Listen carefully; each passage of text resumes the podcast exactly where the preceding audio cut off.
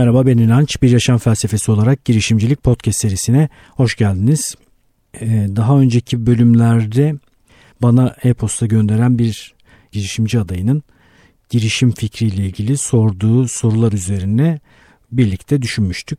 Bu arada ben e, o kayıtlar boyunca Ömer Ömer Ömer deyip durdum. Sonra tekrar bir e-postaya baktığımda e, adım Fırat, e, adımı kullanmanda bir sakınca yok dediğini gördüm. Ömer Fırat iki isim olduğu için ben Ömer'i kullanmışım ama Fırat'mış. Şimdi Fırat'a çevirelim, kendi tercihine çevirelim. Fırat'ın e, vakası üzerinden gitmek fikri çok hoşuma gitti. Kayıt yaptıktan sonra da iyi bir şey olduğunu düşündüm açıkçası. Nedeni şu, e, vakaların Harvard'ın eğitim sisteminde çok önemli bir yer tuttuğunu söylemiştim size. Kendi deneyimimde de e, o girişimcilik programı sırasında bir tane girişimcilik programına katılmıştım. Harvard'ın online bir girişimcilik programına iki aylık ya da iki buçuk aylık bir programdı. Bende en çok tesir bırakan şeylerin vakalar olduğunu görmüştüm. Bir şekilde farkında olmadan aslında kendimi bir vaka üretirken bulmuşum o kayıtları yaparken. Sonra düşündüm çünkü e, Cemil'in, Tütüncü Cemil'in vakası bir vaka. Şimdi işte Fırat'ın vakası ayrı bir vaka. Anlattığım bir sürü şeyi bu iki vaka üzerinden somutlaştırabiliyorum. Ee, belki de en çok aklınızda kalacak olan şeyler bunlar olacak. Fırat da zaten söylemiş bir e-postasının sonunda, Cemil'e selamlarımı ilet. Bugün ilettim bu arada selamlarını. Fırat, en azından senin kadar ilham verdi bana demiş. Çok kısa bir süre içinde kendisinden bir pipo satın alacağım da demiş. Pipo içiyor muydu acaba daha önceden? Pipo içmeyecekse belki birine hediye etmek için alacaktır. İstanbul'a gitmeyi bekliyorum. Direkt birebir tanışmak için demiş. Cemil bu arada podcast dinleyicilerini misafir etmek üzere heyecanla bekliyor. pipokeyfi nokta com e, şu anda kullanımda. Oradan adresine ulaşabiliyorsunuz. Gelirken uğradım. E, benim podcast'te geliş yolumun üzerinde Cemil. Bazen çok hızlı selam vererek geçmem gerekiyor. Bazen de oturup e, bir miktar sohbet edebiliyorum. Bugün biraz sohbet de ettik. İşlerinin gayet iyi gittiğini gördüm. Biraz bu açıdan e, motivasyonun hala yüksek olduğunu görmek beni de heyecanlandırdı. Çeşitli fikirleri var, yapmak istediği, gerçekleştirmek istediği şeyler var. Vaka olarak Cemil vakasını takip etmeye devam edeceğiz. Şimdi yeni bir vakamız var, Fırat vakası. Onun da izni devam ettiği sürece bana yazdığı e-postalara cevap vermeye devam edeceğim. Fayda ürettiğini düşündüğüm sürece tabii ki. Çünkü kaydı dinleyip o kayıt üzerine bir takım yine sorular söylemiş ya da yorumlar paylaşmış. Şimdi hemen yine onun üzerinden geçmek istiyorum. İlk kaydı dinledikten sonra demiş ki üç bölüm boyunca her bölümü dinlediğimde bir e-posta yazmaya çalışacağım. Bana böyle iki tane e-postası ulaştı bu arada. E, bu yaptığın kayıt benim için müthiş bir motivasyon oldu demiş. Ayrıca teşekkür ederim demiş. Ben teşekkür ederim. Bizim için de üzerinde çalışacak bir vaka oldu. Sonra da biraz daha yaptığı işi detaylandırmış. Açıkçası bana ilk gönderdiği e-postadan sonra ben biraz daha detay alıp onun üzerine de konuşabilirdim ama bunu yapmamayı tercih ettim. Bilinçli bir tercihti. İlk gönderdiği e-postadan anladığım kadarıyla vakayı ele alayım. Sonra nasıl olsa karşılıklı yazışırız. Bu da öğretici olur hepimiz açısından diye düşündüm ve öyle yaptım. Şimdi bir miktar daha detay geliyor. Mobilya tasarımı, montajını ve oda dekorasyonu işini yapmayı düşünüyorum diyor e, ve bunu küçük parçalara böldüm. Öncelikle bir bilgisayar gerekti, onu temin ettim. Yani eski bir bilgisayarım vardı, onu tamir ettim. Sonra üç D tasarım, üç boyutlu tasarım yapmam gerekiyor ama zayıftım bu konuda ve bir online eğitim programına kayıt olup bu konuda kendimi geliştirmeye başladım. Sonra araştırmaya başladım. Mobilya ve çocuk mobilyası üzerine bir takım araştırmalar yapmaya başladım ve bu konuda dünyada da çok az kitap yazıldığını fark ettim. Belki de hatta ileride bu deneyimin sonunda ben dünyaya böyle bir şey, eser hediye edebilirim demiş. Çok güzel bu arada. E, efsane bir şey. Hemen sözü açılmışken Naval'ın yakın dönemde yazdığı bir tweet var. Ondan bahsedeyim. E, fırsatlar üzerine James Clear bir şey göndermişti. Takipçilerine bir soru göndermişti. Sizce asimetrik fırsatlar nelerdir diye. E, asimetrik fırsat nedir? Yani benim kaldıraç olarak kullandığım kavrama benziyor biraz. Yaptığınız az miktarda yatırımla çok büyük sonuç elde ettiğiniz fırsat türleri. E, Naval bu soruya şöyle cevap vermiş. Bence demiş asimetrik fırsatlar şunlar. Startuplara yatırım yap, şirket kur, e, kitap yaz, podcast kaydı yap, video kaydı yap, bir yazılım geliştir, e, birçok ilk buluşmaya katıl. Yani ilk e, buluşmaya çıktığın insanla daha sonra hayatını birleştirme demek istiyor herhalde. Yani bir sürü ilk e, randevuya çık. Kokteyl partilerine git, çeşitli partilere git, insanlarla tanış. Hayat değiştiren, çok uzun süredir zamanın testinden geçmiş olan, uzun süredir ayakta kalan kitapları oku. Büyük bir şehre taşın, Bitcoin satın al ve tweet at gibi bir takım şeyler söylemiş. Kitap yazmakta bunların içerisinde asimetrik fırsatlardan kaldıraç gücü benim kullandığım kavram. Kaldıraç gücü yüksek eylemler ya da Pareto eylemleri de diyebiliriz. Ben de kitap yazmayı bunların içerisine koyabilirim. Podcast'i de hepinize öneriyorum bu arada. Onu da söylemiştim daha önce. Yani Fırat'ın bu süreci minimumda bir kitaba dönüştürmesi zaten kendi başına çok güçlü bir kaldıraç gücüne sahip olacaktır. Bir başka şey daha aklıma getirdi. Her şeyden bağımsız olarak eğer meseleye böyle yaklaşıyorsa Fırat, kaybı olmayan bir sürece girmiş demektir. Yani bu kadar sağlam girince çünkü meseleye anlık olarak bir girişim, batacak bir girişim olarak bakmayıp e, arkasında çünkü bir gerekçesi var. Kendisi çocuk bakıyor, kendi çocuk bakarken yaşamış olduğu bir takım sıcak problemleri çözmek üzere yola çıkmış. Başkalarının çözemediği bir problemi çözmek üzere yola çıkmış. Dünyada bir değişim yaratmaya çalışıyor aslında kendisi açısından. Seth Godin bunu çok söyler. Dünyada ne tür bir değişim yaratmaya çalıştığınızı düşünün ve bunun peşinden koşun der. Naval'ın yine sevdiğim sözlerinden birisi vardı, bir tweet'i vardı. Kendinize öyle bir alan seçin ki uzun dönem oyunlar oynayın. Uzun süreli ilişkiler kurduğunuz insanlarla. Çok güzel. Yani Fırat açısından buna bakacaksak bu uzun süreli bir oyun. Yani kaybı olmayan bir oyun. Eğer Fırat gerçekten kafasını bu işe yatırırsa, odaklanırsa, araştırırsa, öğrenirse, test edip yanılırsa, batmazsa hızlıca, daha doğrusu batıp tekrar kurgulayıp batmayı göze alırsa diyelim. Çünkü batmanın bu işin içerisinde olduğunu hep söyledim. Kendimle çalışmış olmayayım. E, kastım şu, batıp da vazgeçecek bir batış değil de bata bata devam edecekse eğer, ederse eğer, yani bunu bir uzun soluklu oyun olarak görürse buradan zararla çıkmasının mümkün olduğunu düşünmüyorum. Er ya da geç, eğer uzun soluklu bir oyun olarak görüyorsak bunu, bu oyundan dünya ve Fırat kazançlı çıkacaktır. E, ki şunu da daha önce söylemiştim. Bir şey eğer hiç yapılmadıysa oraya dikkat etmek lazım. Ya yapılması gerekmediği için ya da yapılmasında bir fayda görülmediği için yapılmıyor olabilir. Ya da gerçekten boşta kalmış bir alan olabilir. Mesela dünyada da çocuk mobilyaları üzerine bir kitap olmamasına yine böyle bakmak lazım. İncelemesi lazım Fırat'ın bu meseleyi. Bu birilerinin yapmaya kalkışıp yapmaktan vazgeçtiği bir alan mı? Ya da yapılmasının anlamlı olmadığı bir alan mı? Yoksa boşta kalmış bir alan mı? Ki benim sezgilerim şu anda bunun biraz boşta kalmış bir alan olduğu yönünde. Ama tabii ki yine test etmek, ölçmek lazım. Böyle sezgilerle gitmemek lazım. Evet, insanlarla uzun süreli ilişkiler kurarak, uzun süreli bir oyun kurgusu olarak bakacak olursak, bu çocuklar için altı ayla üç yaş arası o geçiş dönemini keyifli yaşayacakları, onların gelişimine hizmet edecek, onların daha iyi bireyler olmalarına hizmet edecek bir mobilya anlayışı, bir oda anlayışı üzerinde durulabilecek bir anlayış. Devam edelim Fırat'ın e-postasıyla. Montessori ile ilgili bir dünya kaynak var ama bu felsefeye sahip mobilyalar için herhangi bir kaynak şu an için yazılmamış. Yani onun araştırdığı felsefeye dair demiş. Ufak ufak çizimler yapıyorum mobilyalar konusunda, kara kalem. Ama diyor ki işin havalı olması gerektiğini açıkçası ben hiç düşünmedim. Benim tasarladığım mobilyalar hiç ama hiç havalı değil.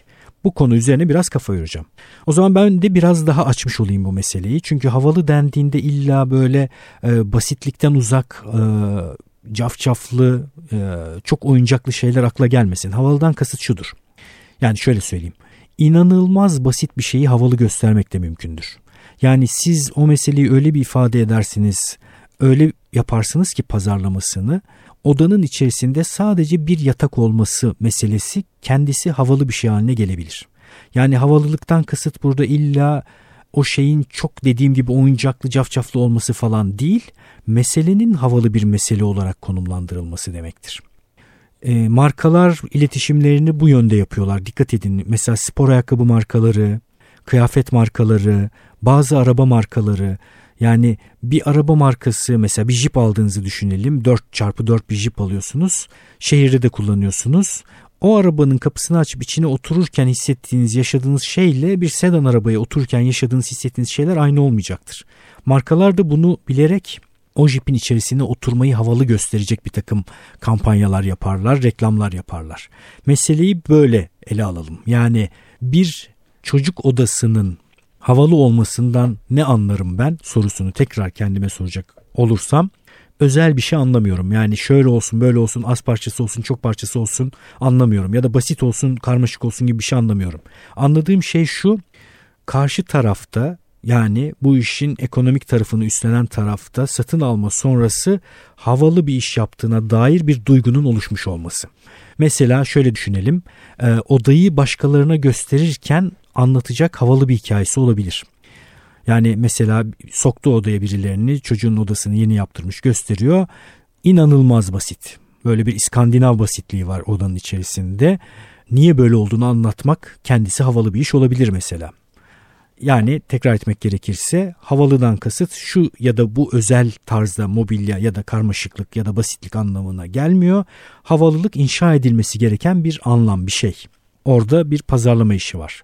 O işi havalı göstermenin bir yolu olabilir. Bunun üzerine düşünmek lazım. Bunu söylüyorum yani. Bunu neden söylemiştim? Bazı tip ürün ve hizmetlerde son kullanıcı başkadır, müşteri başkadır demiştim. Mesela okul örneğini verdim, özel okul örneğini verdim. Son kullanıcı öğrenci ama müşteri anne ya da baba ya da o çocuğun parasını veren kişi. Çocuğun ihtiyaçlarıyla o parayı ödeyen kişinin ihtiyaçları aynı olmayabilir.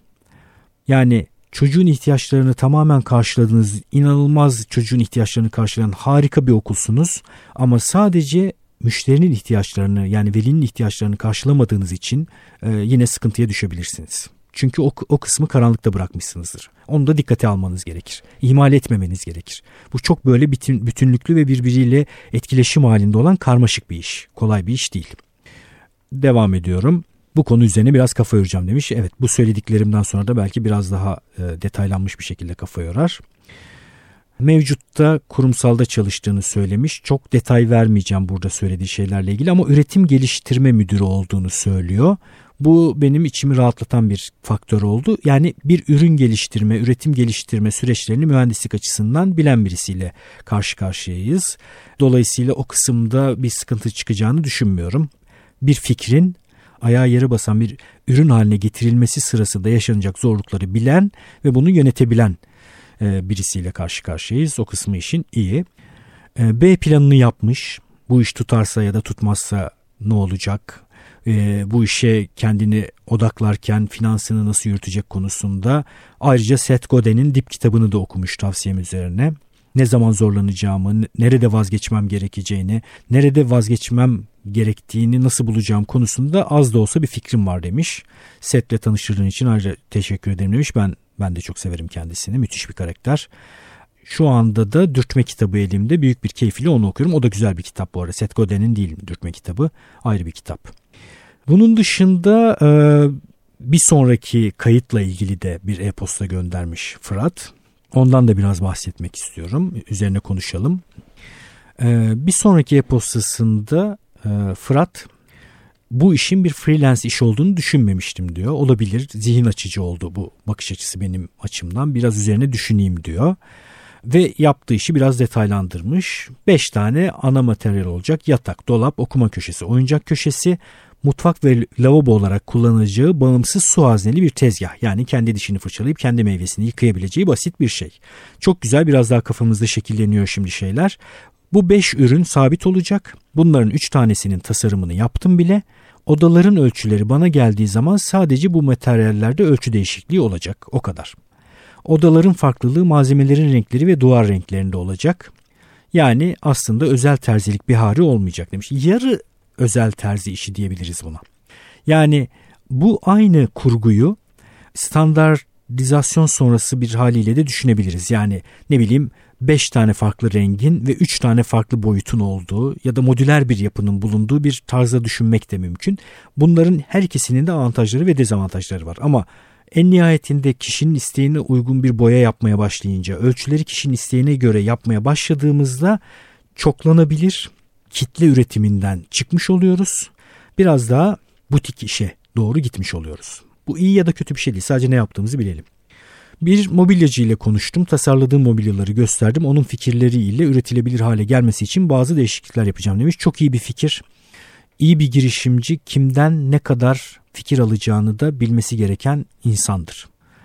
Ee, çok enteresandır. Yakın dönemde minik bir şey yaşadı Ediz. Ee, bir asansörün kapısının önünde asansör beklerken eli asansör kapısının üzerindeymiş kısa bir süreliğine. Asansör kapısı açılırken kenarında bir saç var. Küçük parmağını, işaret parmağını biraz kesiyor ve deri kaldırıyor işte. Ama bayağı bir kan aktı. Ee, Ediz de bayağı bir üzüldü, ağladı. O arada e, ben tabii şeyi düşündüm, yarayı, ben de oradaydım, yarayı gördüm, kanamayı durdurduk. İlk refleks olarak bunun çok önemli bir yara olmadığı, işte dezenfekte edilip, işte batikon sürüp, gazlı bezle kapatıp bu kendi kendini tedavi edebileceği yönündeydi e, şeyim, e, görüşüm. Ama e, doktor olmadığım için e, bu konudaki görüşümü hızlı bir şekilde test etmem gerektiğini de biliyordum. Çok ilginçtir. Podcast dinleyen yine birisi, e, izni, izni olmadığı için şu anda ismini söylemeyeceğim, e, acilde çalışan e, bir doktor bana daha önce bir girişim fikrini de açmıştı. Hemen ona haber verdim ve sordum, dedim işte böyle bir şey yaşandı, ne yapmak lazım? Fotoğraf istedi, hemen fotoğraf gönderdim. Sonunda e, onun da önerileriyle dikiş atılmasına gerek olmadan e, her gün batikon ve teramisin merhem takviyesiyle Ediz'in iyileşme sürecini hızlandırarak gayet nefis bir şekilde hallettik bu işi. İşte bu, bunu kastediyorum. Oradaki doğru kişiye sorulacak tek bir soruyla aldığımız riski bayağı minimize etmiş oluyoruz. Diğer tarafta nasıl bir risk var? E, kusuruma bakmasın e, sağlık sektörü ama acile e, çocuğu götürüp bir şekilde bir dikiş atılması, gerekli gereksiz bir dikiş atılması gibi bir riski görüyorum ben açıkçası. Daha önceki yaşadığım e, deneyimlere dayanarak bunu söyleyebilirim. Bu riski benim bireysel olarak bertaraf etmem gerekiyordu. Bir de tabii sağlık sektöründe hasta adına risk almamak gibi bir anlayış da olabiliyor. Daha önce bununla ilgili de bir takım vakalar yaşamıştım. Ne yazık ki doktorlar sizin bazı konularda risk üstlenmemeniz nedeniyle kendileri riskleri bertaraf edecek şekilde hareket ediyorlar. O da her zaman için optimum sonuç üretmiyor. Yani şöyle örnek vereyim. Mesela risk almak istemiyorsanız hiç evden çıkmamanız gerekir. Yani eğer birisi sizin riskinizi üstleniyor olsa, deseniz ki ona ben bugün evden çıkayım mı çıkmayayım mı? Eğer tüm risk o kişide olacaksa vallahi otur evde. Hatta evde yapacağınız eylemleri de kısıtlandırabilir. Yatağından çıkma. Yine de riski sıfıra indiremeyiz ama en nihayetinde evden çıkmamak daha risksiz bir şey. E o zaman evde kalın bütün hayatınız boyunca. Bunu yapmayacaksınızdır. Neden? Çünkü bazı riskleri üstlenirsiniz. Makul riskleri üstlenirsiniz. Nereden geldik buraya? Hiç hatırlamıyorum şu anda. Ah evet, şuradan geldik. Yani girişimci bazı noktalarda kendisi bazı kararlar alabilir. Bazı şeyleri kendisi üstlenebilir. Ama bazı durumlarda da bir şekilde çok hızlı bir başvuruyla birine danışarak onun da çok fazla vaktini almadan kaliteli bir karar alabilir. Bunu yapmak mümkündür. Evet, galiba bir bölüm daha konuşacağız bu konu üzerine. Fırat'ın vakası üzerine. Baya böyle kendi vakamız üzerine dördüncü kayda ulaştık şu anda. Beşinci kayda doğru gidiyoruz. Ben bir mahsur olduğunu düşünmüyorum. Ve çok heyecan verici buluyorum açıkçası. Vakaların da artmasını diliyorum. Yani büyük ihtimalle aranızda bir şeyler yapan, bir şeylere kalkışmış olan, kalkışmak üzere olan birileri var. Onlar yazsınlar. Podcast'te ele alınıp alınmayacağına onlar karar versinler. Podcast'te ele alarak ya da almayarak bu meseleler üzerine konuşabiliriz. Hepimiz açısından öğrenme çıkar, fayda çıkar. inanç ayar nokta com podcast sekmesinden podcastlere e, ve podcast'e ilişkin notlara ulaşabiliyorsunuz. E, podcast'te adı geçen kişiler, kitaplar ve web siteleri üzerine bir takım notlar bulabiliyorsunuz. Biraz yavaş ilerliyor orası tabii. Bunu da söyleyeyim. Twitter'dan, Instagram'dan beni takip edebilirsiniz. Oradan bir iletişim kanalı açılabilir. Bir de web sitesi üzerinden bir yedi sekiz saniye beklediğinizde bir pop-up çıkıyor. Ve benim arada bir göndermiş olduğum, düzenli gönderemiyorum ne yazık ki, bir newsletter'a, bültene üye olabiliyorsunuz. Orada çeşitli kitap önerileri, film önerileri yapıyorum. Oraya da üye olabilirsiniz. Benim için yine çok keyifli bir kayıt oldu. Umarım sizler için de dinlemesi keyifli olmuştur. Görüşmek üzere.